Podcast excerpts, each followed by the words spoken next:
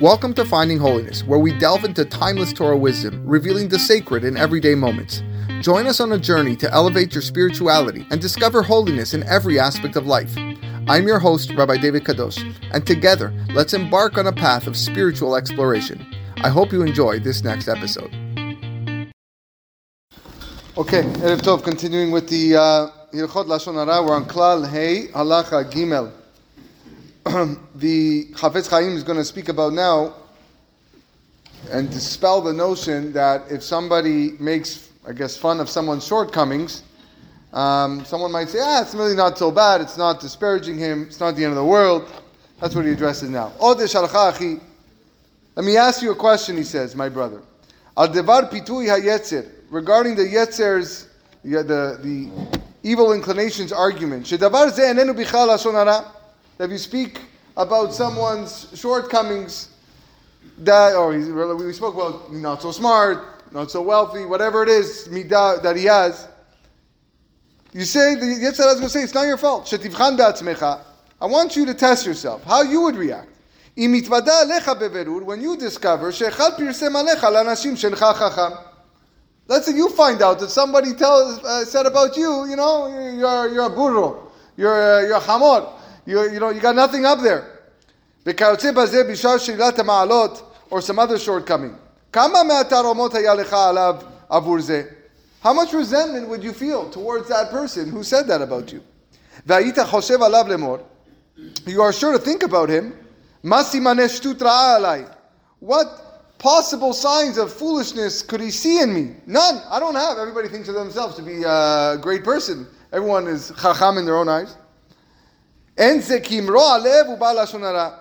It must be that the speaker is so mean-spirited and a baal His desire is only to disparage and belittle others.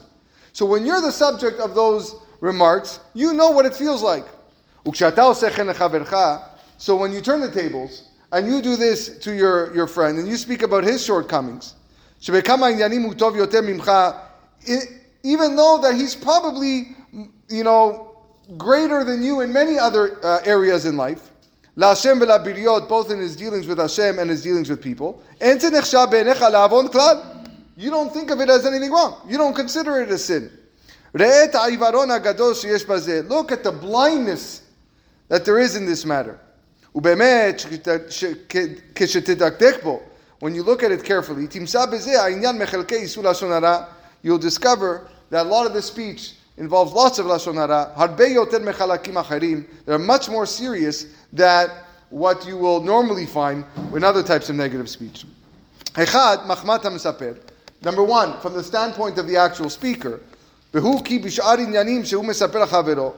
is because in other cases, when Reuven speaks about Shimon, isur that he went and he ate the McDonald's cheeseburger, hen ben adam lamakom, or ben adam or whether he, you know, uh, committed fraud against his friend, me'od it's quite common, shu mechaven. The reason why Reuven said that is because he wanted to uphold the truth. He wanted to protest this avera, the fact that he ate the, the, the cheeseburger. Even though that halachically you're not allowed to do it, like we spoke about earlier, and this sif as well. But at least his intentions weren't bad. Not so in this case, when you're making fun of the guy's lack of chokhmah or other types of midah, when you speak about Shimon's shortcomings, the only intent that you have is to disparage him and belittle him. And this is a deplorable character trait. As it's written in Sha'arei Teshuvah, written by Rabbeinu Yonah. Zot mitzad mekabel. Also, this form of lashon hara is worse even mitzad mekabel, mitzad the listener. For the other types of lashon hara that are mentioned, lo kabel tekev devarav. Reuven's words are not going to be believed by the listeners as fact.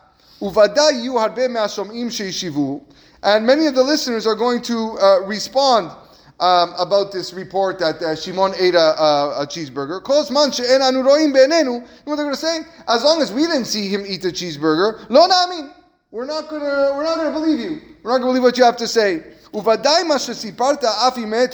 and even if what you reported is true, mistama haya is It's probably a reason why he had the, he had that cheeseburger. Okay, whatever it is, he's go, we're, we're going to try justifying the actions. Maybe the teshuvah. But at the face value, it's impossible to, to believe what you said about Shimon. So people are going to doubt what Reuven said about Shimon. And if it's later discovered that the story was false, Therefore,